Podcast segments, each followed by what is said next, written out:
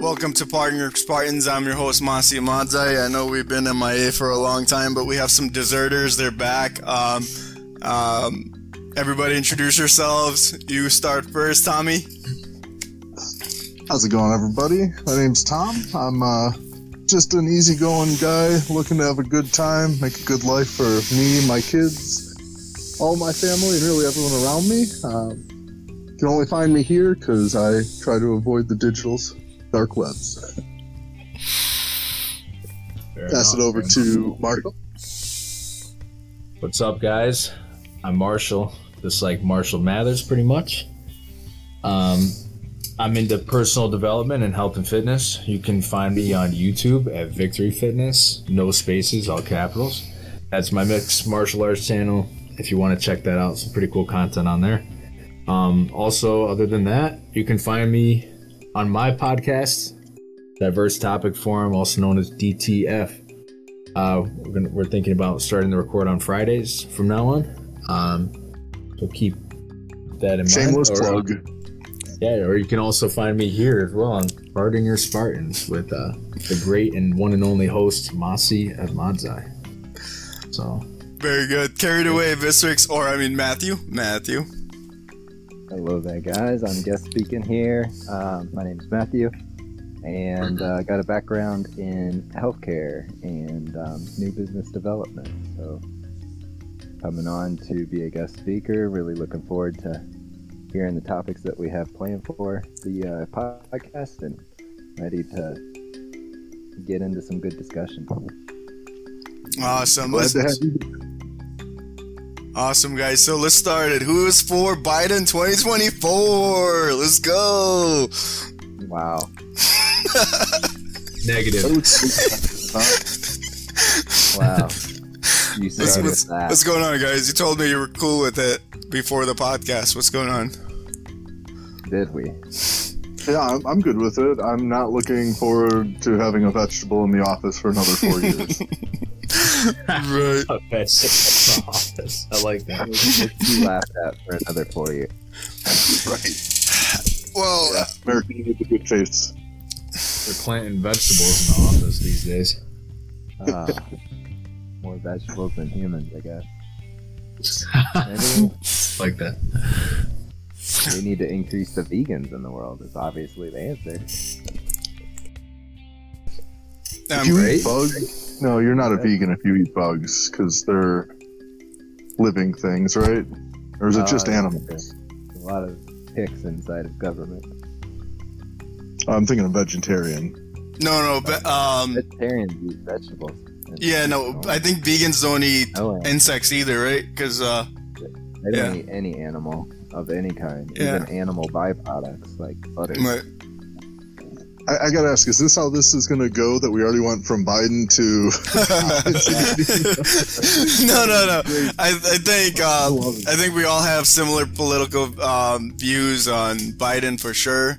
Um, I I'm for Trump 2024. I don't know uh, what you. I know where you stand, Tom. I'm not sure where Bis, uh, Matthew stands and Marshall stands with that.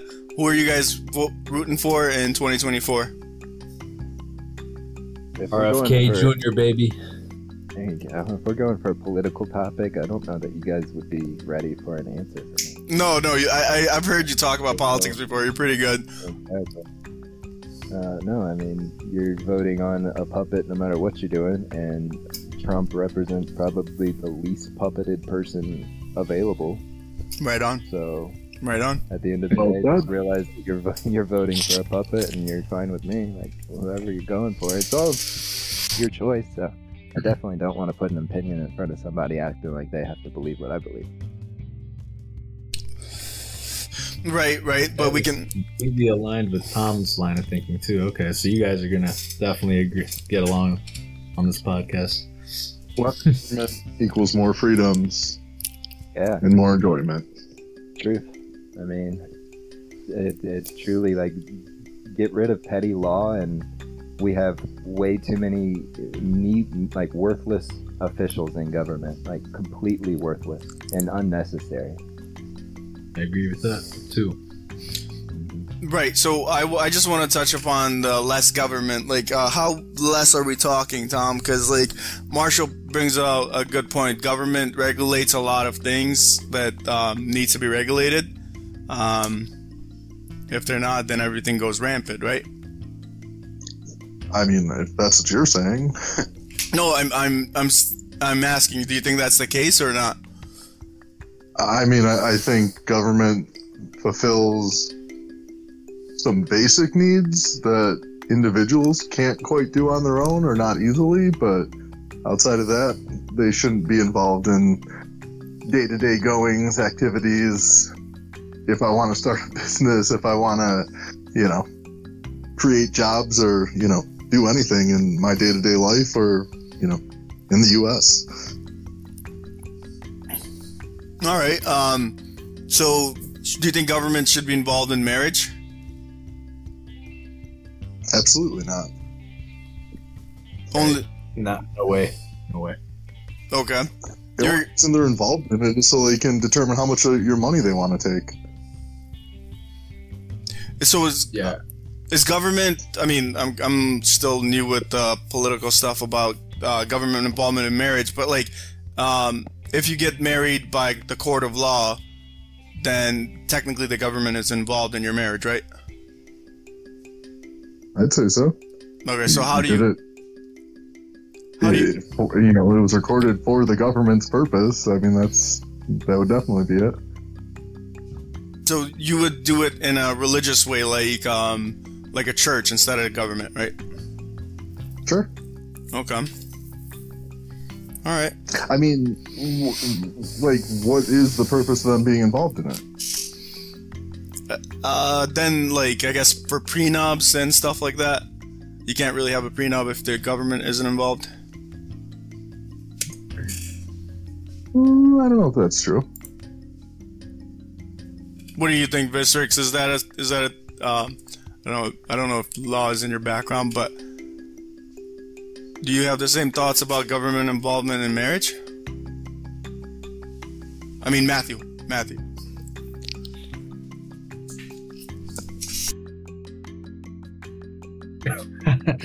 He's like, no comment. Stop asking me about this. What about? I told you I want to talk politics. no, he's fine. Uh, uh, I think he's doing something. Okay. What about you? You agree with no government involvement in? Uh, Was I was I on mute? My my fault, guys. Somehow I All muted good. it. Um, I think that it's I I majorly agree with everything that I've heard so far, but at the same time, I think that I need to hear more from uh, how he defines like uh, that. You you made the the easiest like point. Like a prenup is where I'd immediately go with somebody saying like, let's take it completely out. Like, how do you have no government without? Because there are certain reasons or something that you would want government involved. That's the best case, I think, scenario that is common. You know, it, you have somebody coming into a marriage that has significantly more wealth or um, uh, assets, and then they end up, whether it's the male or the female or whatever part of the the marriage goes awry, that if you guys had some kind of a agreement beforehand, then how can't a judge or you know some kind of legal proceeding or government be involved so it's basically goes down to the idea of the separation of church and state, right? Is that what you're asking, Mossy? The- Yeah. The separation of church and state. yeah, no, I'm just trying to figure out uh, like um, what can government be involved in that's fine, and what government shouldn't be involved in like at all. Well, I mean, I, I guess the, the whole premise of marriage isn't to get divorced or separated. Like, that is a possibility, right? But outside of that one aspect, what else is the purpose of them being involved? sure agreed oh i guess then you got like money fi- fi- financially like irs if we're talking america Right. That, that's literally the only reason they're involved, is so they can determine how much of I your money they're going to be Yeah. taking. I believe technically, and I may be wrong about this, but I believe I heard on another podcast, like something far smarter than me, said that the uh, institution of marriage was originally like created even in the beginning of you know humanity is as a, a financial reasoning. Like it was strictly financial that they wanted to be able to say that somebody had a household, and then that's how they were able to determine like it was I believe medieval times that they said that this determines uh, you know your value basically or of your household or whatever so that marriage was their their way of showing this person belonged to this this name and it was just for the financial aspect that they even made marriage a thing That would make Well, perfect so- sense. So yeah, go ahead. I, I- I would say definitely because that's really what a big piece of it was was determining your lineage, right? Like marrying into different families. You know, it became a bigger political thing, but it wasn't. It wasn't founded as that. I mean, you can look at any religious text that goes back, you know, prior to a government involvement, or you know, it's yeah. True. Because then i Yeah, I mean- you look at religious texts that say uh, marriage between and they use the word marriage and maybe it came through a translation later in time but nonetheless whatever word they were using they meant something of the form of marriage a union a Right. bond. So yeah I, I feel like a lot of different cultures because at least i i'm not i don't know them all but nonetheless it, my background has given me like the ability to to look into a lot of different religions. And i believe in every single one that i found they speak of some form of a covenant between you know man and woman where uh, what we would call marriage. So whether they called it that or understood it the same way that we we define it now. But i do believe like from the asset or from the aspect of what we're talking modern day 2024 why would we need some form of government involved in this i i guess really the question to everybody i i find what might be cool for the uh listeners here is like maybe we talk more about why religion like why the religious aspect needs to be involved in the marriage I mean, it doesn't. A lot of people aren't religious anymore, and it now became a government thing. mm-hmm. Um, I mean, go ahead. I think uh, uh, marriage, like, I, I wanted, I would do it if I ever fall in love and I can completely trust the person, um, just so I could, like, I mean, you don't necessarily have to tie the knot or buy a ring and do the whole wedding thing, but it symbolizes that you are going to be together forever. I, I don't think, um, I'm not religious, I'm agnostic, and, um, I'm not really doing it for the government. I'm doing it for me and my wife or my future wife. Mhm. So I guess neither have to be involved, but um, one, I uh, I think the religion aspect is more, um, what is it? It's more uh, symbolic or what's that word? Um, I don't even know about the religious religious aspect. I just think it like um, there's safety in the government involvement, but um, I don't know. I don't do it for the government or religion religious reasons. I guess. I mean, like in the Catholic religion, it, it's literally all about creating a household, procreating, and creating a strong family environment. Because at the end of the day, that is going to benefit anyone growing, developing, you know, as like a child or anything. It's going to be the most healthy, stable, productive life for them. And in the Catholic religion, that's why it would be promoted it is for the best for the individual society and and for god which is neat because that, that draws in that whole point of God. So for those that do believe and those that have a, a power or something inside of their religion, that you know, there's certainly those that that will gain more power to their marriage through that bond, that third party, that thing that they connect with as well as their mate. So like you can Mhm. find many examples of great marriages because of their religion and their religious, you know, faith. But then at the same time, that's not to say that an agnostic or an atheist or somebody that doesn't believe that they can't have a very successful, you know, um, marriage just because they don't have a faith. So So I think like when it comes down to the church and state being involved in marriage, my opinion on that, like the black and white of it, as far as like me and my country and my finances, I get why why government's involved in it, and I have no problem with having to sign a paper that says like, yeah, I agree. This is me legally saying that she is or going to be my wife forever. You know, that would be that point. But then how we celebrate it, how we actually go about our wedding and something like that. If she's of the same faith with me, then great. We can easily go and have our faithful marriage celebration in that aspect and fulfill our duties and our roles inside of our religion, whatever we choose.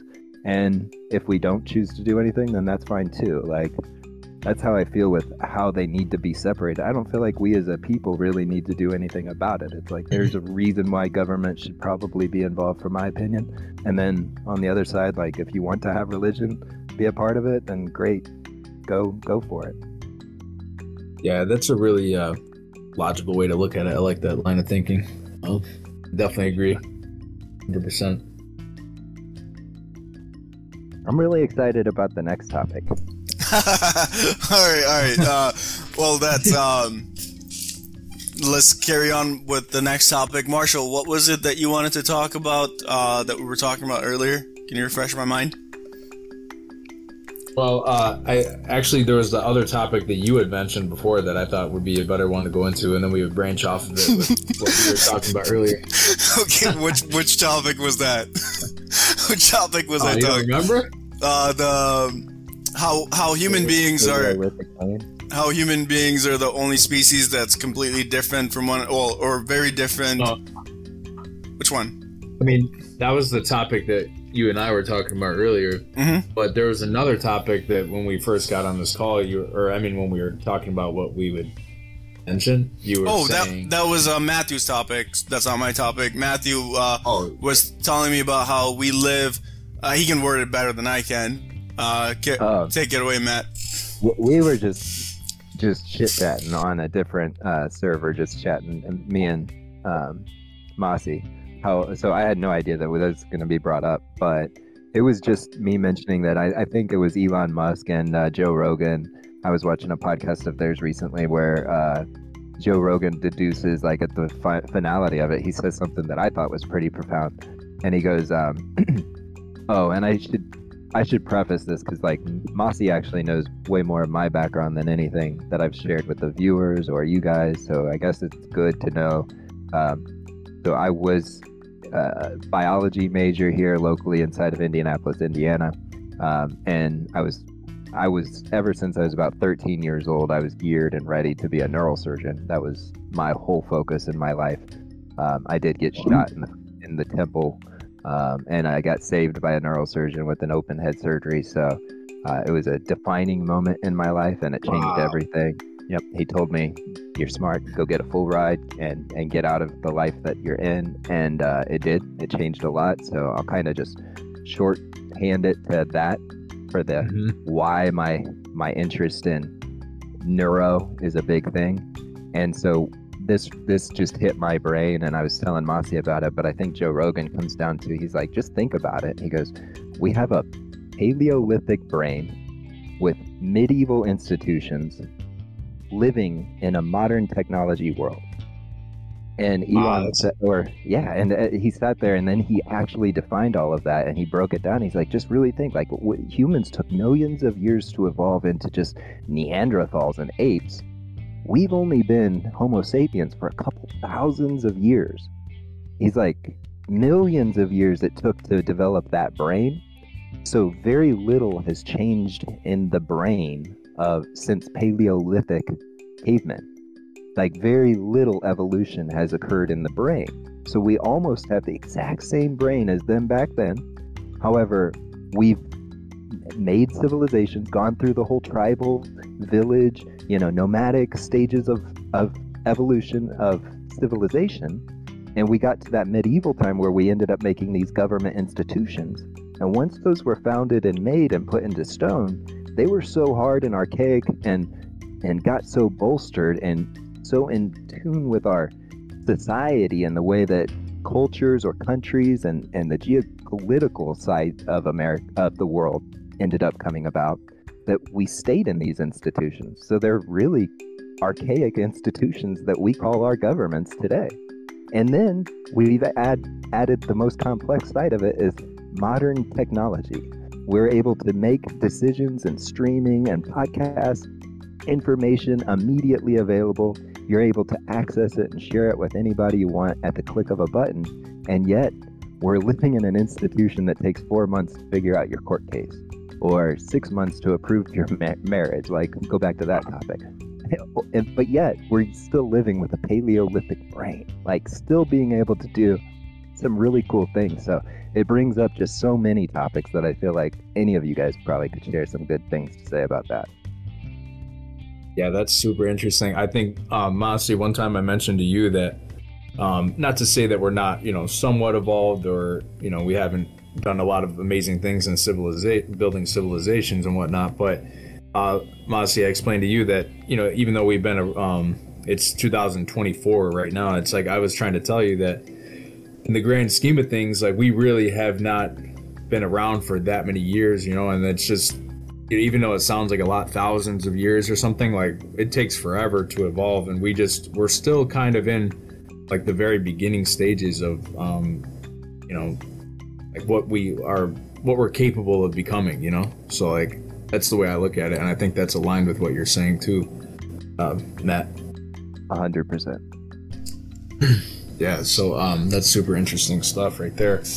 And it and it don't get me wrong i mean um correct me if I'm wrong, but I mean, based on what you said, it just sounds like, you know, the state of where we're at is just kind of mismatched with where we're at technical, uh, technology wise, and with the way everything else is set up in society as well. You know, great. It's just and I and I think that it's more of a philosophical thing to even be like concerned with the whole Paleolithic brain. I think that that just gives more perspective to a lot of us humans like living currently in today we acknowledge like thousands of years to be a long time but we really don't acknowledge the fact that um, those millions of years before it that's a lot longer. And uh, how many millions of years had to occur for us to be what we are? We we certainly don't appreciate that i think in 2024 because we have so much stimulation so much technology that we are so out of touch with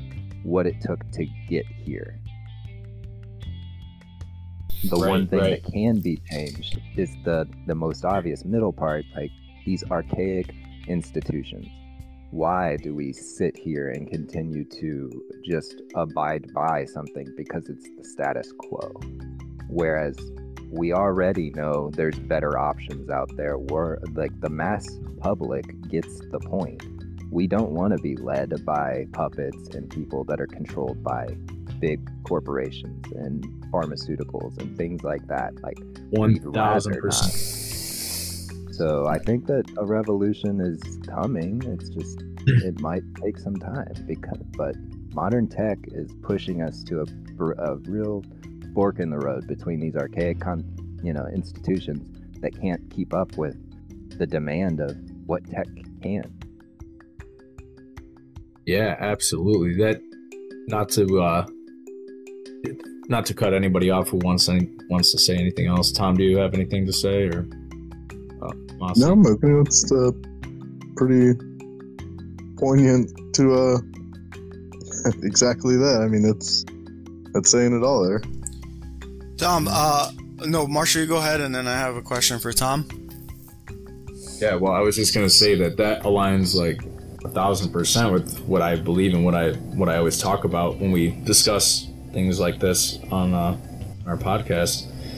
Um, just as far as our systems in place, you know, everybody just accepts it. I mean, we, the, like you said, the public knows the, not all of the public, obviously, but a grand, um, I wouldn't say a majority, but there's definitely a good amount of people in our society that get the point, you know, and like don't want to uh, just live up to the status quo. But like you said, we got these people in charge in the government. There's a lot of corruption. There's a lot of, um, you know, people that are just trying to do the bare minimum and they don't believe in changing our systems in place, which is ridiculous because, like you said, it's archaic. It's you know, it's outdated. It's it's you know that that made sense maybe a couple hundred years ago or a hundred years ago or something, but now it's time to you know change things around that way. Uh, you know, and just as far as like you said, with whether it's uh, financial systems or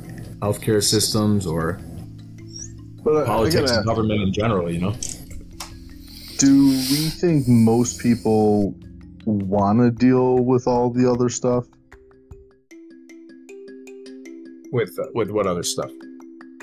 I I mean, the things that government provide that, you know, the comforts, the thing, you know, the day to days that they take care of, the protections they afford people, the security and, you know, welfare systems that, you know, they have available to them. Do you think people want to deal without the government?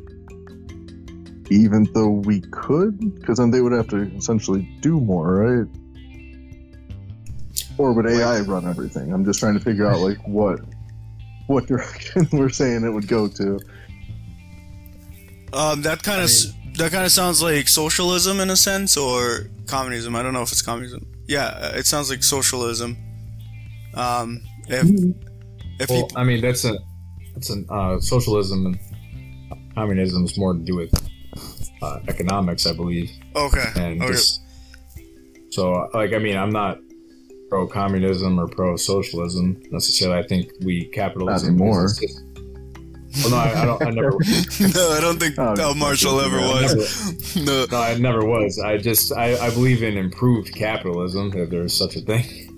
I don't believe in you know I don't think our society would work well under you know communism per se. You know, I, I think that we're not ready for all that, and capitalism is the best way, but it just needs to be improved. And that being said, you know, like Matthew mentioned, um, with our archaic systems that we have in place, and you know, certain government officials that aren't you know living up to their expectations and whatnot, and like you said, uh, you mentioned puppets. It's like they're just trying to you know be in control and nothing ever gets changed because I, I don't think people make enough of a like you mentioned a revolution. I don't think some people are uh, have the balls to do that. You know, so that's why it's like not nothing's changing. So Right. um, They might. Well, not that's kind of what I was getting at. start it. is that- yeah.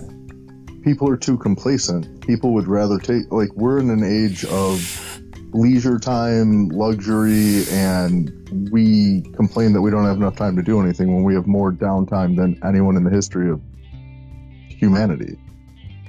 Yeah. Mhm. If you're efficient with your use of technology in your life, like you truly should have more free time than ever. Yet we still complain about it and want more people to do stuff or easier routes. Which I think is just the natural flow of civilization. That they're always going to have those that are uh, sitting there with their hands out. If you look at it that way, there's it's just you got millions of people, and it's easy for them to just say, okay, well, who's taking care of me at some point? And societally, unfortunately, inside of America, that's become just a, thing that sucks, and I don't I don't love, but yeah, I get that. So my stance on that is that, um, you know, I mean, I don't believe in people getting a free handout. I do think that uh, individuals need to take some personal responsibility. However, I do think that there needs to be some form of help. Like, I don't believe in just like, oh, you're on your own. Like, you know, it's just like it's totally a hundred thousand percent up to you to like get everything done. If and if anything gets fucked up, it's your fault, and you have to live with those consequences. It's like I think there needs to be a balance. You know, um, just because we are a society uh, at the end of the day. So one uh, thing depends on another. You know, every business depends on another. Every person depends on another to some extent, Mhm. right? So Um, I just have a question for um, Tom, real quick, because um, Tom, you you studied psychology. Uh, you were a psych major when you went to college, right? For a little while. Mm-hmm. So you and um, Matthew have similar backgrounds in a sense. He wants to be a neuros neurosurgeon, or um, yeah, he wants to do something with uh, psychology. Has to do with the brain. Why do you think um, my we haven't? major was psychology, by the way. Your major was psychology too. Okay. My sec- my second major was yeah. Awesome. Yeah. Um, so why, Tom? Why do you think we haven't developed as much as we could, and what do you think is holding us back? And can you uh, also go into why there's differences in opinion, like, um, like the liberal and the conservative mind? Why do you think there's so many differences? Um, start wherever you want. Why do you think we haven't developed as much as we could? I mean, I, I, am not saying that we haven't developed as much as we could. I think we're developing exceptionally fast. Like you guys said, it took hundreds of thousands of years for us to hit where we are now, and we're at an exponential growth point with technology that what is it, every year computer capacity for you know overall computations doubles. So in five years, we're going to be I don't even know what's the matter. 25 times further ahead than we were right now. And in 10 years, it's going to be, you know, again, forgive my math, 250 times further ahead. For how we keep up with it as an individual human trying to understand that and grasp it, I think we're doing pretty damn good. Okay. I think what's going to happen, as you've mentioned, is that we've gone so exponential on that third element. Like, there's nothing that we can do about the Paleolithic brain. I, I think that is what yep. it, it is. What it is. Like, we're not going to make that go any faster overnight. So, what we can change those institutions, those aren't going to change overnight. I mean, that would be upheaving America or any country for that matter, like completely, and that's not going to happen. But technology's gotten us to that because of the exponential growth it's gotten us to this pushing point where our youngest generations can't understand why this stuff isn't working from the institutional side. To them their idea of the way the world works isn't the way that we saw it because you know maybe somebody in our age range has saw the evolution of it because technology Absolutely. was a part of our childhood in, in its advent. And mm-hmm. then we've got to see the evolution through an exponential eyesight. They got to see the end of that that curve. So they're seeing it from the top of a mountain and they're not really looking down at where it started at all. These the youth of today, the generations that are starting to become even 20 aren't really looking back. If you show them an idea of a telephone booth or something or ask them what a fax machine is, the answers are hilarious. But but now eh, they're misunderstanding like why do we have to wait for you know months for these things to get figured out when me and my friends can work on a project and have that answer back in five seconds? I mean they're thinking on a, an immediate you know level and once they start to get into government positions here in the next 10 to 15 years, I believe that the institutions are going to have to come to a breaking point where they're going to have to change pretty radically, pretty quickly. That's a good prediction. Or we're forced to change. And the elderly that can't fix and can't work with technology as well. Because think of like, say for instance, let's just really put a detail to it. Voting system, completely archaic. However, we could all just sit here from the, the, the use of our own home put in very specific credentials about ourselves, such as social security number and very personally identifying information, and have a portal with the government where we can cast very specific votes on our own time, something that we know is specific to our own self. And that could be something that could be done immediately. And we we know, yes, it can be tampered with just all the same as any voting place or anything like that. So so I mean, honestly, like we're not being protected by going to some place and and and getting all of that. So telling that to a 16 year old right now that hey, in two years you're going to be voting and you're going to have to go to this place and press some buttons and um, punch a ticket maybe or something of the sort. Like they're going to be like, what? Just how, why don't I just do this from the, my home? You know, and I love hearing that from you, Matt. Just uh, I got to throw it out there because on our last podcast on the diverse topic forum, it was actually one of the things I brought up that we shouldn't vote for politicians anymore. We should vote for policies, and every single person's voice should be towards what is relevant to them. It That's can cool. be much more localized. It doesn't have to be big federal government. That's what fucks shit up, in my opinion. I am all for smaller local. A cool idea. A really cool yeah. idea. And I think actually an answer to the whole problem is that, yeah, why don't we just start having a system that we all can can put more I mean, we can put more money into those individuals that work for that system to keep it non-corrupt and and build a system that's more technologically based. And then it's just paying government to, to keep this technology intact that allows us to run ourselves. Like truly from the household, that we choose our own decisions, we we we vote for those kinds of opinions and thoughts from our own one seat. We get one seat, one vote, and we have the technology to make that happen. Like, I think in the next 10 to 15 years, what what really stinks is we still. I don't want this to be taken the wrong way. That I just said it really stinks, but we do have this population at the very highest end that is still very coherent and able to make decisions, and they don't use technology. That in the next 10 to 15 years, that population won't, won't be living any longer. The old, the elderly, that won't use technology. You know, my grandma is fine with a computer and, and cell phone, but you know, maybe a couple years older than her, those people don't use technology. Telling them to vote on a computer or personal, you know, device would never work. So right. there's also that whole we get it because we are younger and we do see technology as an answer, but there's a whole a whole generation that does not think that way. That's still living. Yep, and that's why sometimes stuff takes time to just mm. go through phases because it is generational. It is something that has to run its course. Right. right. Yeah, it it's a good point. Um, I've thought about that before. Uh, just you know, speculations on the future and what that brings with the new generations and technology and everything.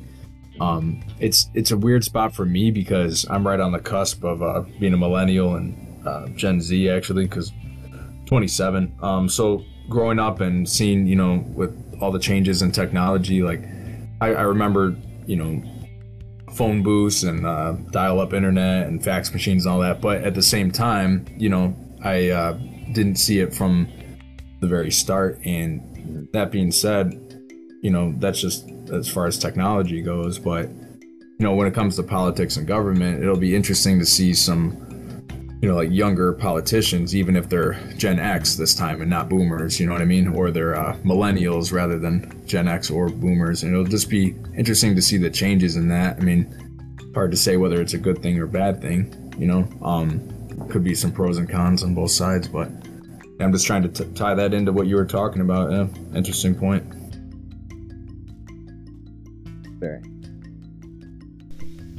I'm still very interested to get into what you were talking about before we started the podcast, Marshall. Okay. um, because I think it flows into what, where we're going with this and technology and animals. For sure. Yeah. So. Mm-hmm. So Masi, uh, I haven't heard you say anything in a while. Can you jog my memory of what we were talking about earlier? Um, you. I think we are talking about uh, the differences in people and how to really get along um, with uh, with uh, everybody. Um, like we want. I asked you a question. I was like, uh, uh, how would the world be if everybody, if all the men were just ca- carbon copies of you? And first, you answered that it would be um, it would be a great place, right? at first, at first, yeah. yeah. And then I realized like not so much yet. Well, um, um, yeah. So yeah. So let's let's ask everybody that question. I guess let's start the topic off like that. Um, so when Masi asked me earlier, at first I was, you know, like, well, that would be really good because you know I think I'm a pretty uh fair and un- understanding person, and I try to be balanced and logical with my way of thinking and treating others. You know, so I'm like, oh, the world would be a better place. But then Masi brings up a great point. It's like, well, you know, what about the things that you're not good at, or that other people, you know, can, you know, do better, or at least have certain qualities that I don't have that you know makes a, a, big difference. You know what I mean? And that goes for anybody, really. It's like everybody kind of fills in each other's um, what's it what's it called? Um, you complement each other with, you know, one person might have strengths in this department, and another pe- person might have strengths in that department, type of thing. So it's an interesting point, but I just want to hear everyone else's thoughts on it. Go ahead, Tommy boy. I- I'm trying to figure out what the actual question was. If we're I all was, I was right there too. I'm like, I follow everything that you're saying so far. I'm- Okay, uh, basically, do you think um, if everybody thought the same as you, Tom, do you think the world would be a better place? Like if no, everybody. absolutely not. Okay. There'd be no innovation. There'd be no development. You have to have contrasting opinions to hash out details of what is the best, what is the most logical. Like you would have zero progression. Right. Well, you'd have minuscule progression. I'll say that. But Yeah, collaboration spawns creati- more creativity. correct. Exactly, and that's what I was saying too. hmm That's what I uh, realized after we started discussing that earlier. Um, Yeah, but you know, it's ob- it's obvious, you know, once you start thinking about it. But um, which, Well, everything would be boring. and with the uh, but it does come. With, go ahead, Matt, Matthew. All right. With the advent of like open source technology, I think that's the the greatest example of exactly what we're all kind of agreeing to. It seems is like open source before open source was a thing. Mm-hmm. You think of you know a, as a proprietary program or something that they've been personally working on that will add to their product, add to their ability to do what they do, and it's in their best interest to keep that out of the enemy's hands. Like anybody that has that and can try to mock them. But now companies have gotten so good and open source became a thing where, hey, why don't we just share it to the whole world and let the whole world work on this with us? And then we'll just firmly put all of our resources into being the best version of us so that nobody else can compete with it. So then an Amazon and a Google and these big companies get so big that they can't be competed with because how are you going to compete with a Google? When they went open source on anything, on in terms of their code, they ended up just breaking the limits of where every other company was working with just their few scientists and coders and programmers and engineers. Now all of a sudden you have the world's engineers, and somebody else's perspective might just be farting around on the internet, and they look at the code and they're like, "Ha, I could fix that," and then they just go ahead and do it, and now that code is infinitely better for the rest of its life. And by open source technology and open source thinking, I think that you know our coming generations, it's already being shown with the the new the youngest generations that they're way easier to just work collaboratively. They have no problem with that. Sharing their their pride and success and all of it is going to be natural to them because it's kind of fostered in our technology. Mm-hmm. Yeah, absolutely. lot. Um, Sorry, I wouldn't do a whole lot of things, but open source, I think, does show that collaboration creates that in- innovation and creativity that we we've never seen before. and there's a lot of benefits. Then, go ahead, Mossy. No, absolutely. I think um, the reason why we got on that topic is because uh, sometimes uh, me and Marshall both have trouble getting along with some people, and um, well, not getting along. Community. Only me and you. Only me and you. Yeah, Nobody only me and you, yeah. Yeah, I mean, uh, it's like it's basically some of our friends, and like, um, I, I haven't known Visrix, uh, I mean Matthew, for that long, but uh, our communications are like um, me and Tom, and uh, there's just a couple of people, a couple of friends that like don't match the same level of um, like uh, communication that uh, I want, or like, um, and me and Marshall actually talked to Tom about this a while back, and Tom kind of schooled us and said maybe you guys are the problem because we're Tom, we that. yeah, um, we we expect everybody to like be on par with our way of communication, and that doesn't. That's why. Um, that's why we um, we kind of get disappointed in the people that we try to work with or um, uh, uphold a friendship with because they're they're not they're not matching our they're not matching what we're putting out. So um, Yeah, we expect them to have the same You're type of not communication. matching. You're not matching them. right. Well, it's, it's both ways. It's both ways, I guess. Because um, It is. yeah. So, so that's that's why I, I, I was basically um, telling Marshall that we have to look, um, we have to um, not uh, overextend and and uh, then disappoint ourselves at the end. So, Yeah, exactly. Um, because we, we can't always expect everybody everybody to have the same line of thinking or the same communication skills or communication abilities or something uh, as us, you know. And even if it's not like I didn't mean to say skills necessarily, they could have like great communication skills to an extent, but it's just different than ours. I guess that's that's also another possibility. So that being said, it's just that is one of the I don't want to say downsides, but that is one of the uh, things that comes with all the diverse personalities you can encounter out there. But you know, there are uh, tremendous benefits to having uh, contrast. You know, or what what you said earlier was um diverse personalities because of all the collaboration. You know, so that's another good point as well.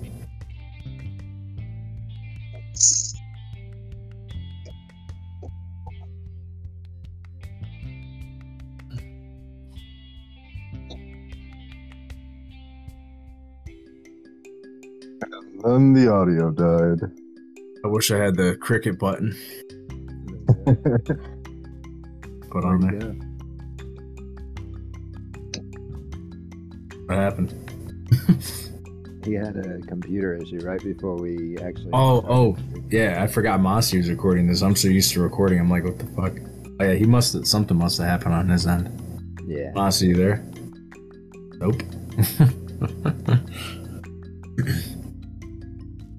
So that's really cool, uh, Marshall, that you mentioned that your background in health and fitness and stuff. Uh, what are you currently like? Wh- what kind of project are you working on, or do you work uh, like currently with that?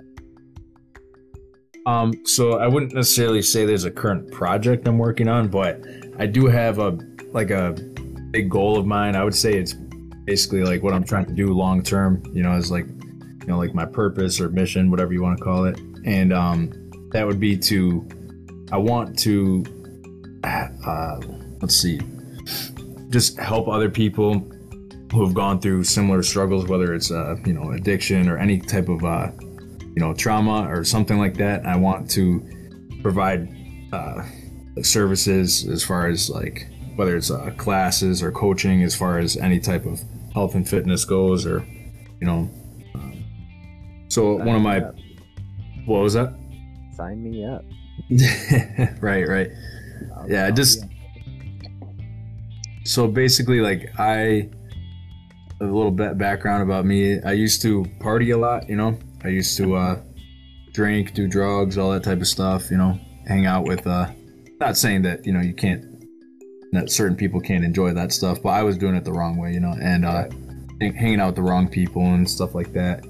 Uh, did have a pretty stressful, uh, like home life too at, when growing up. Um, so that being said, those two things played a significant role in like the downfall of like like my mental and physical health at some point in time. So um I just I found a lot of uh benefits and you know help through uh doing like when I started taking up kickboxing and stuff like that and I, I always tell people, you know, it's like I don't do that to try to be like a fucking UFC fighter or something. It's like I do it because the the cardio that I got from it and like the collaboration with the uh, people in my class, you know, like the other other guys in my class, it was like a kind of like a brotherhood type of thing, you know, and it just it really changed things around for me. It, like helped me quit things because I always tell people like you know, you're not going to do a jujitsu class like it's like a boot camp workout, bro. Like you're not going to do that and be able to be a, a smoker, like a cigarette smoker or a, or a vaper, you know. And like like I said, I I don't look down on anybody that does that. I used to do that shit too, but it's like you got to if it works for you, then it works for you. But if you notice a problem and it's affecting your life negatively, that's when you like have to change something. You know what I mean? Sure. Yep. So Absolutely. That's awesome. So that being said, I want to help people with that. You know. Absolutely, that's awesome. That that's a passion. Yeah. I gave Yeah. him the idea for his future business venture. It's going to be a not really a gym, but it's a an organization called Mind, Body, and Soul, and it's uh it's all about you know different classes for for health and fitness, but also mental stuff like you know counseling, career placement, skill development. That's so funny. Exactly. I love that idea. body, A good soul. Tom. Yeah. He's my. uh What? Sorry. it's neat that you mentioned mind body soul i mentioned that uh, my background's in healthcare and uh, new business development and like my what she she calls me or herself my bonus mom she um it was like a, a mom when i was growing up um she has a, a company like she's wildly like not famous but just below it and she has a company called uh, tummies minds and spirits that's a non-for-profit for children that are underfed, malnourished, or in you know impoverished communities, and it's Nice. yeah, it's Nice, the nice, exact like same idea: body, mind, spirit, or soul, but tummy, Yeah. mind, spirit. Yeah, Hey I guys. mean, honestly, oh, he, he exists.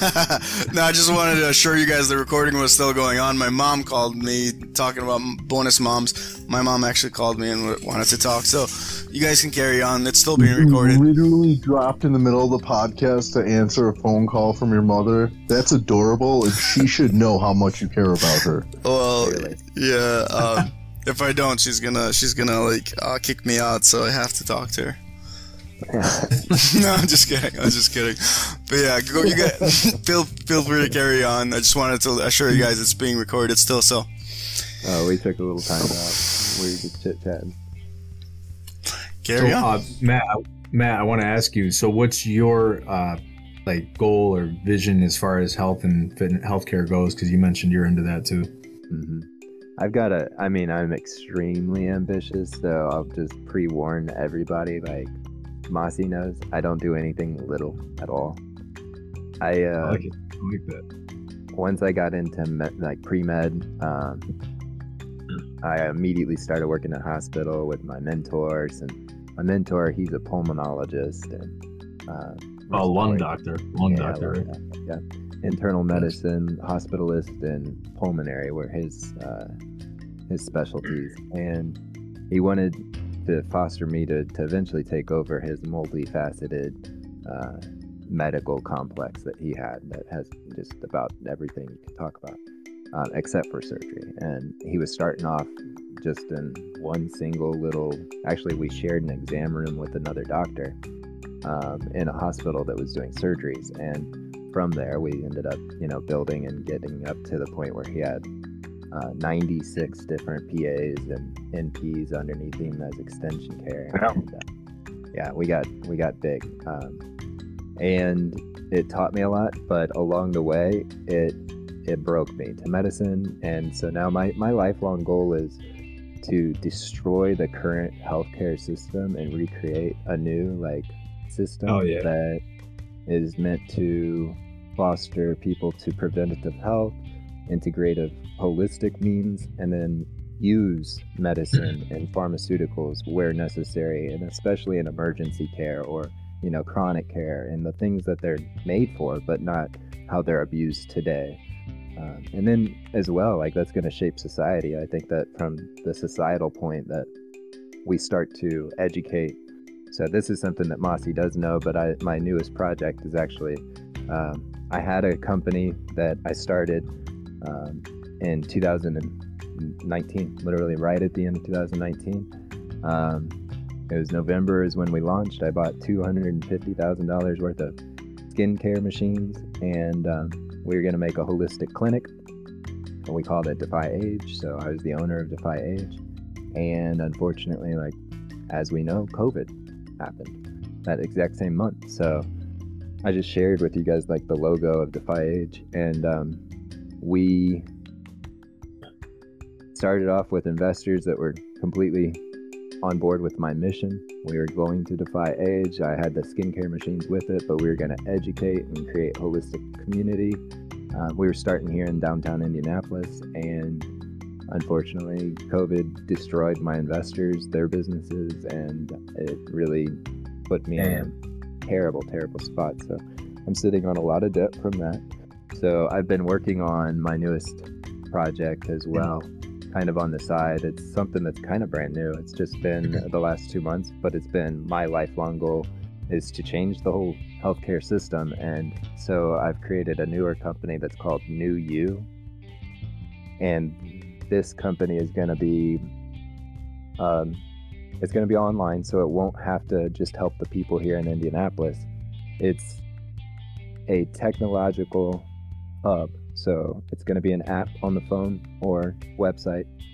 You can get on from your computer or or an app.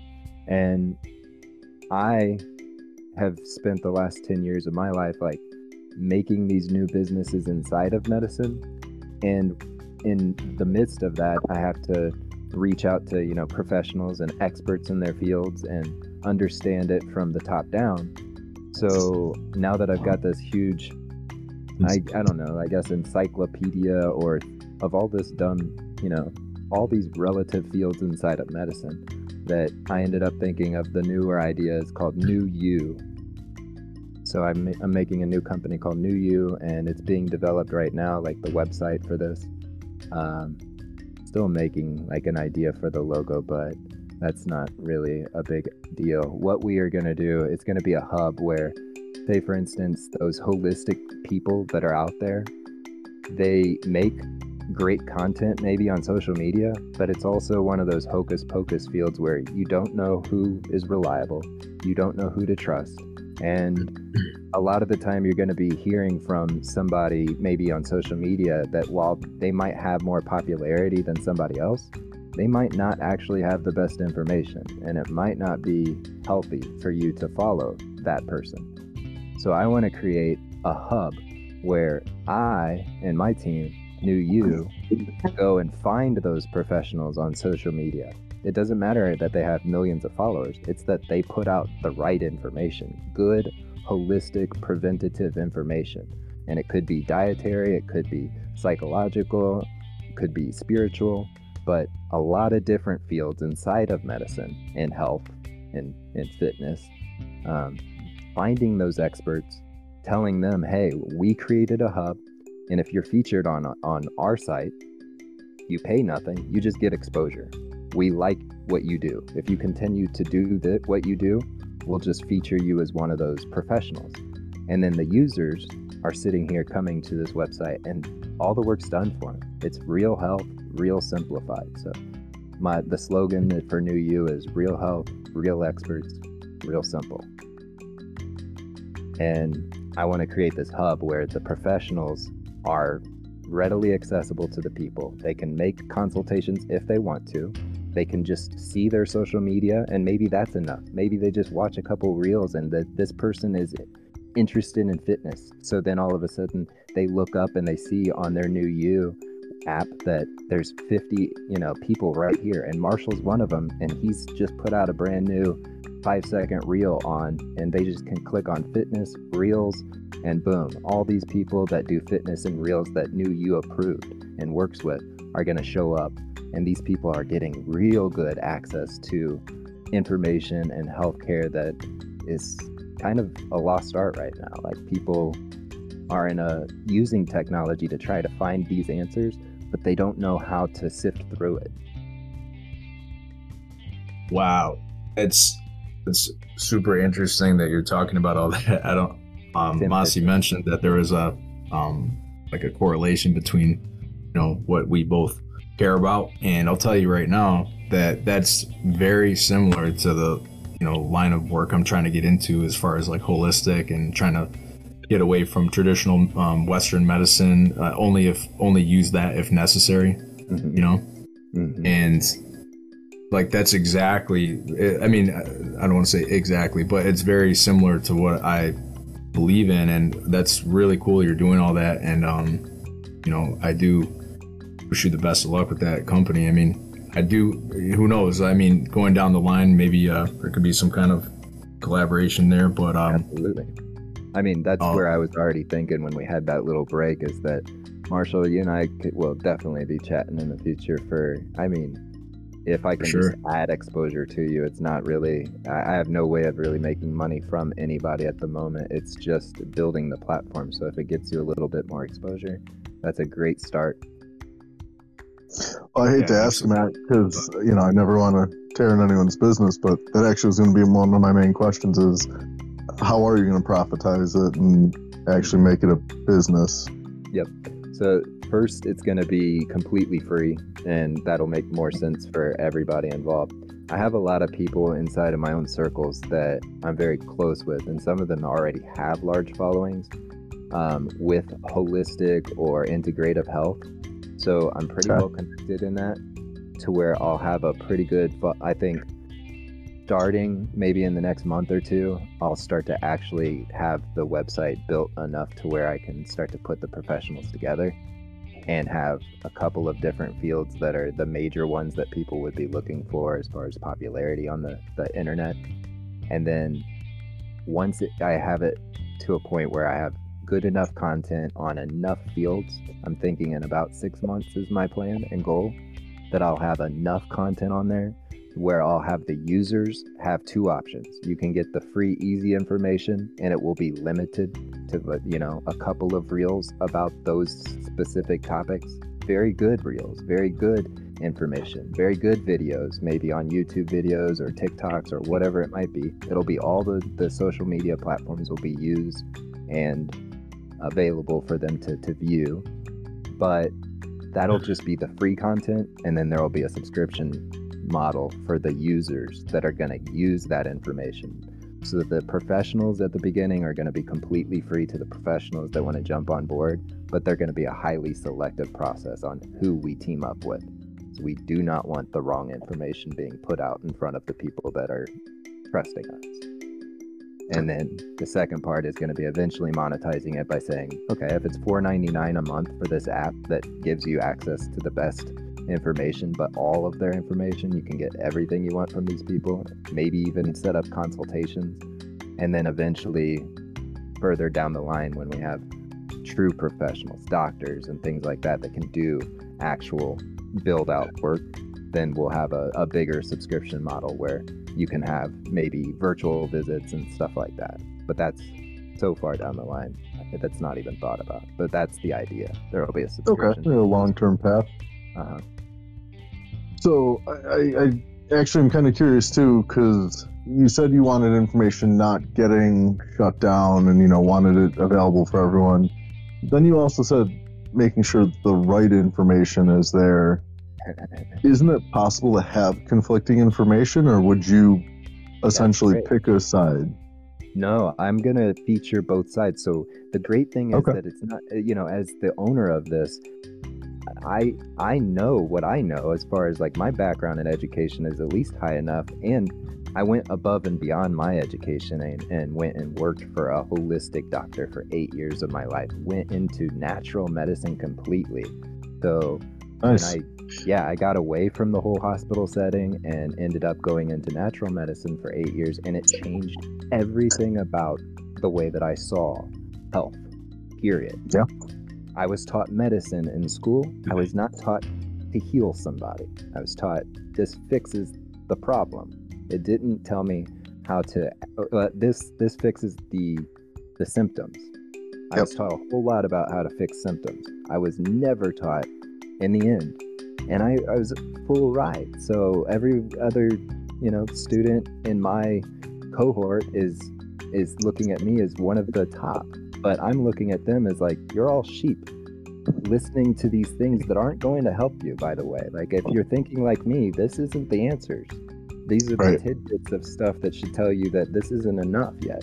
And there's something else out there. And it wasn't until i met this natural doctor that's extremely successful in his approach with his patients here in indianapolis and he blew my mind because for the first two years i was listening to everything he said. And i was like he's a quack. He's telling them false information. I was taught you can't cure that. And every single time that i thought that he showed me he proved me wrong. You can fix most of these issues if you give it the right information, the right nutrition, the right idea to the person, and it takes a methodical approach. But to get back to your real question, I'll feature say for instance uh, a very good example would be on diet. I'm going to have a lot of nutrition and diet experts that are going to be immediately available and it's like which one's the best? Well i'll feature them all but what each vegan needs to know the best vegans out there are on you know the ones on social media. I'm going to try to find the ones that give good information about veganism so that they're getting good healthy information about veganism. And I'm not going to feature some vegan that's just in it to, to tell them about that because there's certain parts to veganism that you need to understand about the proteins that you will be missing. So it's great to have a source of information for that. But veganism can't be just wholly identified by somebody that's non vegan and be like, okay, I'm never going to listen to that. I'm not just going to be like, you have to be vegan or you have to be carnivore or you have to be Mediterranean. I'll feature them all but there'll be an expert that you can trust for Mediterranean, an expert you can trust for carnivore, an expert you can trust for vegan. So that's the idea on each one of those, but I'll feature them all so they're not competing with within each other on my website. Whatever this person types in, they're going to get a result in a an expert. For what they're looking for. Exactly, an expert they can trust. I like that. You are you are fluently speaking my language right now, man.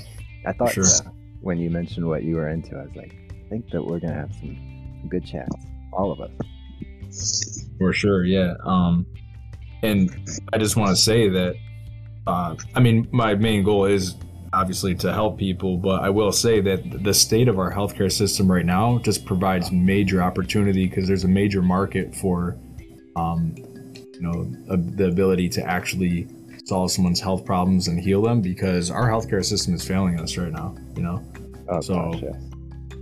And I uh, haven't with mentioned traditional it. Western medicine. So, what, what what's that? Agreed. And I haven't mentioned it yet, but while I was working with that natural doctor, like uh, the way that I made my my stay there at the very beginning, he didn't know what he was getting from me, and it was a two man operation. It was here you are, you're going to be my office manager and complete everything. Like he just walked in and wanted to to see the patients and walk out. I take care of all of the rest of the practice, just me and him. And so it was a whirlwind from the start. He looked at me. I was only like maybe I think 24 or something like that, but he was told I could, he he was promised the moon with me, and he expected the moon with me, and uh, it was a whirlwind. But in those first two years, I I grasped a whole lot.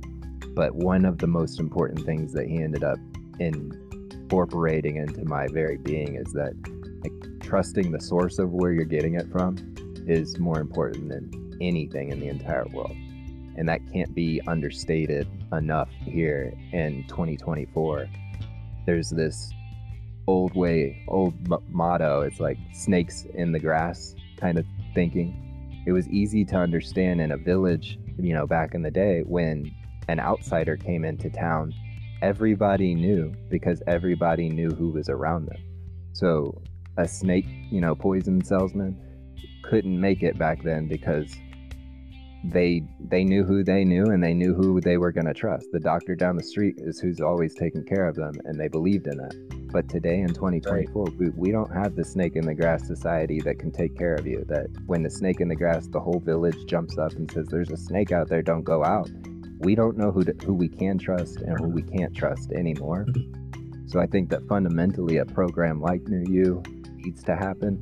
Um, hopefully like it gains enough popularity along its advent and everything that it actually becomes what i envision for it but nonetheless like healthcare in america right now trusts the system as long as you have that white coat on and you say what you say they're going to listen and take that pill religiously and Yep. faithfully Yep. and unfortunately that's not giving us the results that i personally you know would expect out of our 2024 healthcare and medical system uh, why are we putting more money into our medicine than any other country by far and yet having the worst health ratings of any major developed country across the board?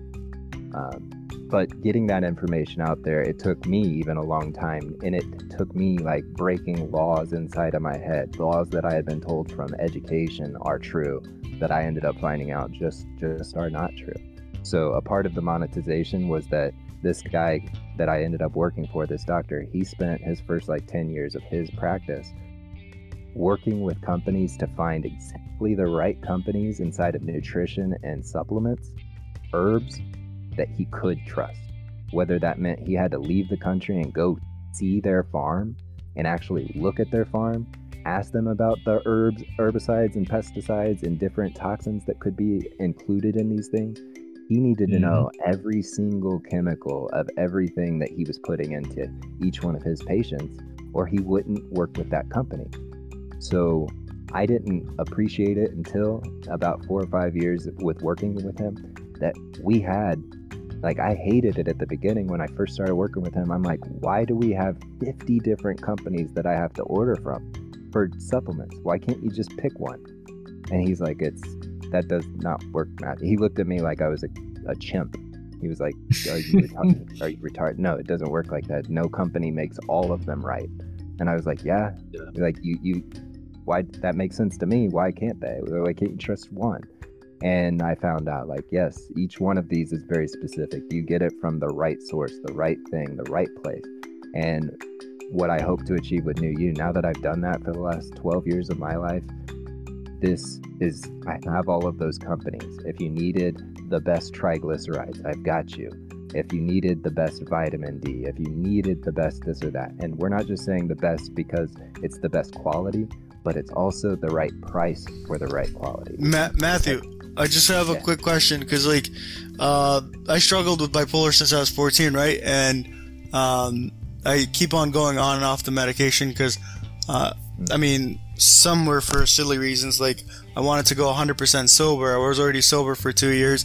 I was like, I want to go 100% sober, so I went off my meds, and then I went manic. And I did a lot of research, and it, it's basically saying that I have to take lithium carbonate for the rest of my life, and it will basically fuck up my whole kidneys, this, that, and the third. So, do you, do you know any alternatives to bipolar medicine that I can take that's holistic that won't set me off the rails? I'll certainly talk with you off the podcast about that for sure. Right, I do not want to put out health information on a podcast that could potentially be, you know, damning to somebody else's specific case. If that Gotcha. Okay. Okay. Fair enough. I don't want to ever put out health information to somebody out there in the public eye that could hurt them. But we can talk personally about you for sure. Sure. Gotcha. Okay. Yeah. I definitely have some ideas for you. Yes. All right, cool. Tom, Tom's idea was uh, really enlightening. He told me to take LSD. It was the best thing I ever did. Uh, agreed. Actually, so if we're going, if we're going into something like this, we can talk in a more general sense. And we'll just Yeah. say, have you ever thought of or heard of bufo toad venom? Uh, no, I have not. Okay, this is a venom secreted from this this type of toad in South America and Mexico and in Central America. It's called a bufo toad. Is Mhm. what we basically 5-MeO DMT. And yeah, and it creates a DMT type effect that's about four to ten times stronger than DMT. Naturally. What? okay, I'm, I think I'm good on that. I'm done doing hallucinogenics. Honestly, I, I um not. Yeah. Maybe a 20 minute trip, but they have found like it works with so many psychological disorders. Um, in fact, like one of the biggest thing, addiction. Um, addiction is the number one thing. Like it literally has cured just straight up with just one dose. Pure addicts for the entire lifelong addicts with a single dose. What? they they have such an experience with this that it's through the experience and you have to be in the right setting so um, i'm just now going down this rabbit hole in the last month or so where i'm researching these places in mexico that actually do it you have to be very careful because i hear that most of these places you're you're in a complete trance in a state of you know euphoria and stuff that's going on hallucinogenically that you're not able to control yourself you know, physically. So unfortunately, a lot of these shamans, they call themselves down in Mexico, will take advantage of the people that come in there. They'll be tripping for 20 minutes and then they rape them and do stuff like that. Um, so you really have to pay attention to who you're you're getting into touch with. But apparently in Mexico, like the the good shamans are well known, and you can Mhm. figure it out really easily. Like I guess one he does like a whole couple day extravaganza for like a thousand dollars or something like that. But you know, it includes massage and getting you in the right mindset beforehand for a couple of days. A lot of, you know, Zen type things and feelings so that you're in the right mindset to have the trip. And then you go into Right. it and it's it's like made to, to help out with a lot of psychological disorders. Uh, it kind of reminds me of ayahuasca trips, or yeah, going Yeah. on. Yeah. Yeah it's exactly the same idea. Hmm. So, so, so Matt, um, check out that picture I just uh, posted on the chat. That is um, a Google Doc I made about I don't know a couple months ago, and it's just like some uh, business uh, ideas I had and what what kind of things I would offer. You know. Can I help you and I'll do it for free, manage you? Help out with your social media. Yeah, absolutely. Okay. I'm building a portfolio where I manage people's social media, especially in healthcare. And so I've got two buddies that also do health coaching and stuff like this. So I'd love to build your guys' brands and then I'll have you in my portfolio. I'll do it for free, but I'll have you in my portfolio as I build this New You.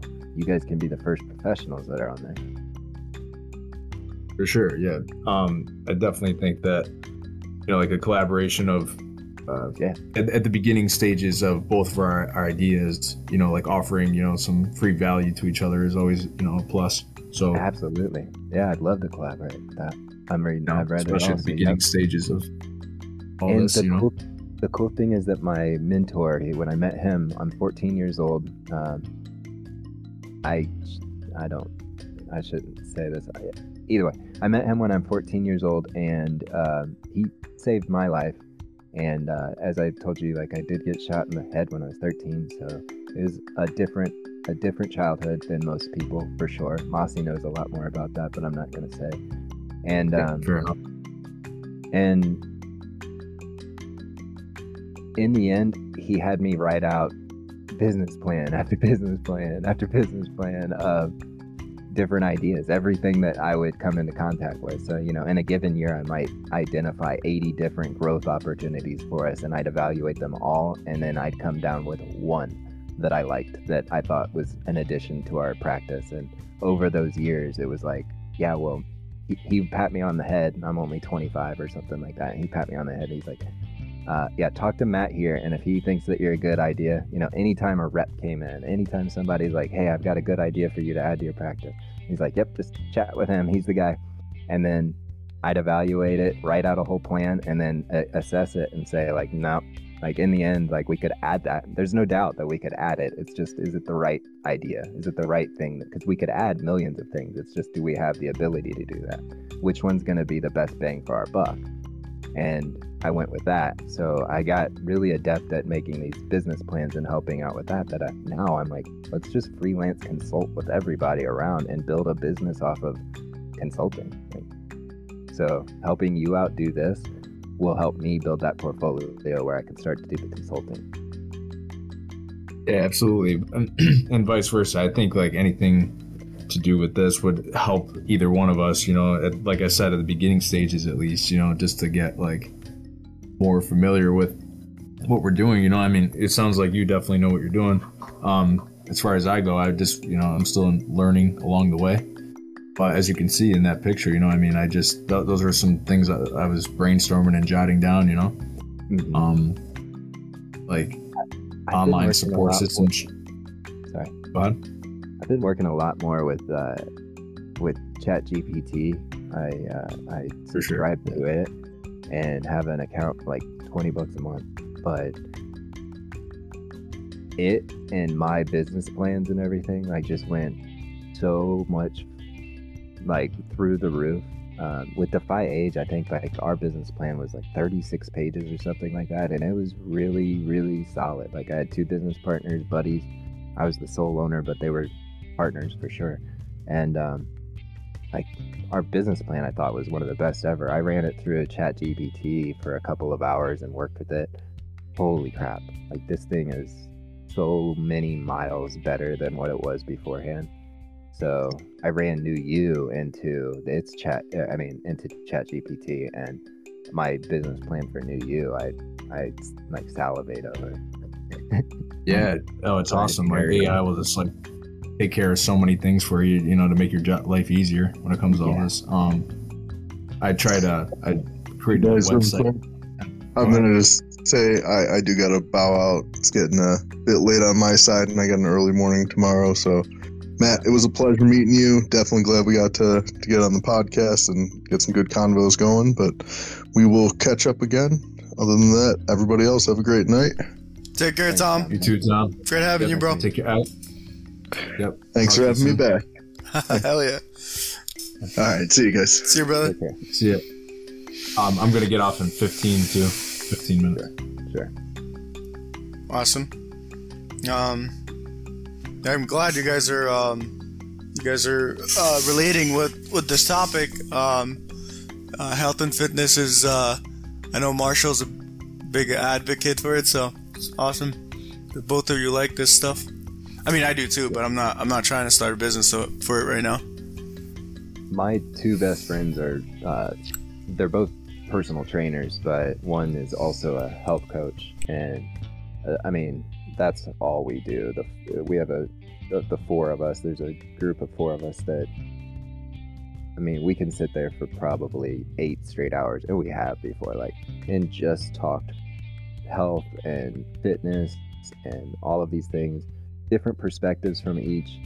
Uh, the only one that's not a health coach and fitness guy, he's the devil's advocate. So he'll sit back and just, he'll always offer the opposite of whatever the heck you're trying to agree with. He'll always try to have that that opposite point, always. So it's a great like circle that we have that we're constantly bombarded by the opinion of the other side, always. None of our ideas get to escape the other side and yet the three of us can really congeal and have a lot of synergy between us because we all see health fitness similarly. Um, but we all have our own little you know side to it. One was a bodybuilder one's like an ape hippie and then you've got me that's more like scientific and and and structured. So we all have this this Yeah. style that that's pretty neat that i love that we've already started this collaboration. Because i feel like this is just another circle that i'll i'll be able to um, aid and help out and, and be a resource for, but at the same time, like, I love those kinds of circles and think tanks where you can get good discussion going about great topics. Do you have um, do you have a Discord channel for for that with um with your buddies? No, we're all Indianapolis, so we they don't do Discord, but I could I could get one of them on for sure, maybe two of them. Okay. Okay. Yeah. I mean, I want I want to network you and Marshall and them together so you guys can um, help develop Marshall's Yes. business plan too. I think the two that Yeah. are the most into health would would possibly do the podcast idea for sure. Okay. Cool. Cool. Yeah. Mm. Awesome. Yeah, I was gonna say that. great- It's really cool. Sorry. Go ahead. That, that was all I was saying. They do actually have a lot of great stuff to add. They exercise their minds with tons of books. I mean, tons of books and lots of podcasts into natural health or integrative health or holistic health um, or fitness. Very cool. Mhm. Okay, Marshall, you were gonna say something? No, I was just yeah, I was just gonna say it sounds like with um your uh, collaboration with other people you know, it just it, you guys really balance each other out well, you know. And then as far as what you just said, uh, with you know reading, I, I'm big into reading as well, and you know, uh, I think just there's tremendous benefits uh, with doing podcasts, you know, having these discussions, listening to podcasts, reading books, obviously. So yeah, I just wanted, I was just relating to that. I'm definitely on board with all that as well. Awesome. So There's something that you said right before we started the podcast, something about like um, how we humans are uh, different than animals. And you had thought about it while you were on break. That was no, that was my topic. Um, Oh, that was my topic. I mean, that was that's what me and Marshall talked about before. But uh, I was just thinking about how all animals, like uh, and insects, they even plants, they all act the same or behave the same, eat the same things, and basically do the same things as as each other. They're they're the same species, um, and human beings are like um, a, a species of them their own, but they have so many different uh, characteristics and like um, it's it's just fascinating that like animals behave one way and humans behave, behave like a million ways. So yeah, I I mean, it, do, it does seem like they're uh, carbon copies of each other sometimes. I mean, hard uh, there's definitely some distinctions, of course. Like you can tell, like every dog has a you know slightly different personality, but they are very very similar.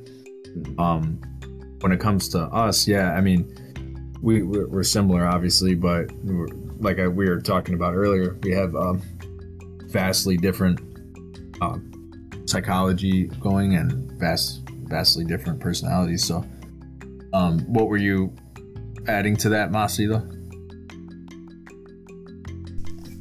No, I'm just. Uh, I mean, I know why it happens because we, um, why human beings are so different because we're we're in different environments, uh, and we are our different upbringings and culture and all this adds to our characteristics and personality. But um, the animals, like even if they're in different uh, environments, they still behave very similarly. I mean, I'm not trying to. I guess I am comparing humans to animals, but it's just um, why are humans uh, so? Why, why are humans so different than each other? Even though, like, um, people uh, grow in, in same environment, similar family structures, uh, similar um, experiences, but yet they're different. So I just uh, I don't know the answer to that. I had a professor in college that he he and I would would go out actually and just sit and talk. He was a philosophy and theology professor at at my place. Uh, it was a Catholic institution, Marian College, now Marian University, but um, where I went, and our conversations would we'd sit and we'd have dinner and go for like four or five hours, and his first day with us, uh, it was a moral issues class, which you can imagine is going to be hilarious. In college, you got young collegiates talking moral issues. Um, and he starts off like with an uh, Aristotle, which like Aristotle's very black and white. He's the voice, of, the grandfather of reason. Like it, he can deduce it by reason that this is right or wrong. So to start a, a moral issues class at a Catholic, you know, college where not everybody's Catholic, first of all. and he starts it off with like an Aristotle quote talking about like that basically what is and this is a good question to even like come to to grip with basically where you're going with it Mossy is what what separates a human from a different animal And- Uh, right? Aristotle came down to two things. Like we have two things that make us different because we possess both things. There are animals that possess one of the other two things, but we possess two things in combination that no other animal has. We have speech, like actual speech, that can be understood and transmitted and understood. but speech and reason. He came down to like the most general, easy, like baseline of why humans are different than animals. We have speech and reason. Other animals have speech. Some animals have the ability to reason a little bit, but no animal possesses speech and reason to the capacity that humans have. Okay? And it's not just opposable thumbs or something along the line. Like, we have the ability to reason out, like, hey, this is something that I would want for me right now. I would love to steal this thousand dollars that's right in front of it, me, but I realize that that's not good for all of society. So we can't all just be running amok, taking everything from everybody.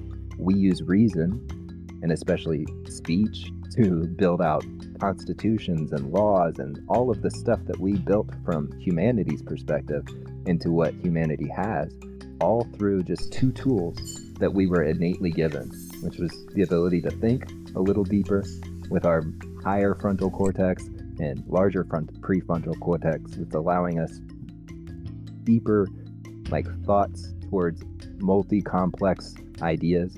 This is a complex situation that requires not just one little thing, but also multiple things in order for it to go right. And we went through millions of years trying to figure out shit as little chimps digging with, you know, sticks in the mud to where we finally were able to, to create these grunts and uh, uh, ah, ah, into names, into people, into ideas, into now The language. Language. I have language and reason. and no other animal has it to the capacity that a human does. Matthew, what's what's the difference between reason and logic? I'd say, and that's the great thing about Aristotle is it's always about the definition. And Mm-hmm. two people can argue to the end of time and not realize that they're saying the same thing. They're just defining it so wrong. They're using the same words, Right. but their definitions Different. of those same words are completely different. Hmm. So, Mhm. so a lot of people might even confuse those two, but there's a reason. there's a reason that reason and logic are different. Um, reason is something that is gonna require a little bit more, I think, in my opinion. Uh, and there's, I'm sure, a better definition than this because you're putting me on the spot. But no, no. You're- you're able to, to do a Classic little bit more complex thinking like, like that. Like, wouldn't you say that that reason requires a little bit uh, more thought than just pure logic? Like logic is black and white, right and wrong kind of an idea, and reason could be like a little deeper than that. Um, I, I'm I'm gonna. I mean, the definition of reason I know is like I had a reason to um, go to bed late, or had a reason to um, to spaz out on roid rage or something, right? But logic would say there's um, there might not be there might not be um, a reason to do that. So I don't know. I'm trying to figure it out. I'm trying to look up the definition of reason because. Um, But logical of or according to the rules of logic or formal argument. So characterized by or capable of clear, sound reasoning. Oh, that's funny. right. So reason, a cause, explanation, or justification for an action or event. Hmm. Cause, explanation, or justification. Ooh, see, that's where I went. Was the more of the justification side of it? That it's a little bit deeper than the logic of it. Mhm. The justification is implying like some extrinsic value to something that's out there rather than logic. right. That's hilarious. They Yep. said use it in a sentence that says think, understand, inform judgments by a process of logic. so so they have reason and logic, logic and reason, right? So it's Exactly, basically yeah. similar. It's very similar. They're Uh, so similar. Yeah, I think yeah. that most people would would just call them the same yeah. sentence. Mm. But yeah, so you were saying um, some, something about um, Aristotle saying re, um, something about reason. I, I interrupted. Well, he, he, he- just did define it that, that humans are set aside by their ability to have speech and reason. What's Mhm. neat is that we have, with the advent of, of AI technology, now we've got this specific group of AI uh, experts that is working with animals, um, and they're they're coding out their language. Like they're listening to birds and uh, dolphins and and sea life, and listening to their calls to each other, and realize and letting AI just sit there and analyze it. And AI is coming back with some of the most amazing like this is this gets me so excited because this is like brand new in the last couple of months been happening that they're realizing in the in the rainforest like these birds have names like they're sitting there calling each other by name across a rainforest and like the interspecies are having like like whole conversations between species like hey did you see over here that there was a kill? Like there's a whole lot of whole lot of commotion over there. And they're like yeah yeah yeah. Uh, let me tell my buddy. And they're like mark mark mark hey hey there's a whole lot of commotion over there. And like and then they have dolphins sitting there like um, saying like objects they're like they'll they'll name an object with their squeaks and then all of a sudden they all do the same squeak and then they go and find that that exact thing a puffer fish or something like that that gives them all high like they were finding the coolest stuff that that we never we we just consider these animal noises but they're they're complex Okay, okay. Um, wait. Uh, my sister-in-law was interrupting me, but you're basically saying animals have uh, speech, right? And they probably have reason Yeah. too. They probably have reason But too. Then.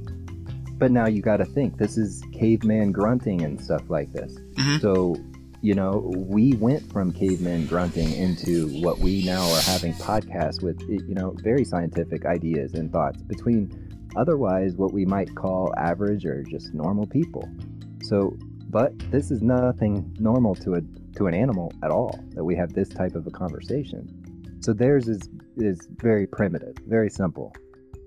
But the neater things is like you've got certain primates around the world that are learning how to make like carved weapons. So that's just coming out that primates in, in the Congo are sitting here like they've got knives and arrows and stuff that they're making. They're making. So we've got little mini cavemen starting right in front of our faces. Like evolution is happening whether we appreciate it or not. It's just there there's a huge difference between the fact that we can have our level of intellect and conversation because we have speech and the higher intellect of, of reasoning that we do. We we have the ability to understand so much more than them. So what can they do with that speech? Very limited things. Like identify a threat, find food, explain to somebody else where food is, you know, and stuff like that. It's pretty primitive. So uh, there's still, uh, yeah, I'm, I've seen some documentaries about primitive uh, people in some uh, areas in the world. Um, do you think they're better off? I don't know, but like, I don't think they are. But what do you think? I think they're all all the same. I think if they live a happy, healthy life in their own way of seeing it, it's from their perspective. Like, kind of like saying to somebody that had a really bad traumatic experience in their life and then hold them next to somebody else that just like had a re- like their worst day of their life and it really wasn't all that bad but it was their worst day of their life. Right. It's like to each one of them that was the worst thing that ever yeah happened. yeah it's subjective it's not objective right? That's what yeah, you're saying yeah. like you can't- yeah it's apples to oranges kind of thing. You, right you can't compare. You just realize that they're the same in each one of their perspectives. So if this person lived happy with a society that had tech and all the things then great good for them. If they were happy with that good. But if this other person was happy being an aboriginal that never knew society existed outside of that and they were happy and lived the whole life i'm i think that that's just as fulfilled.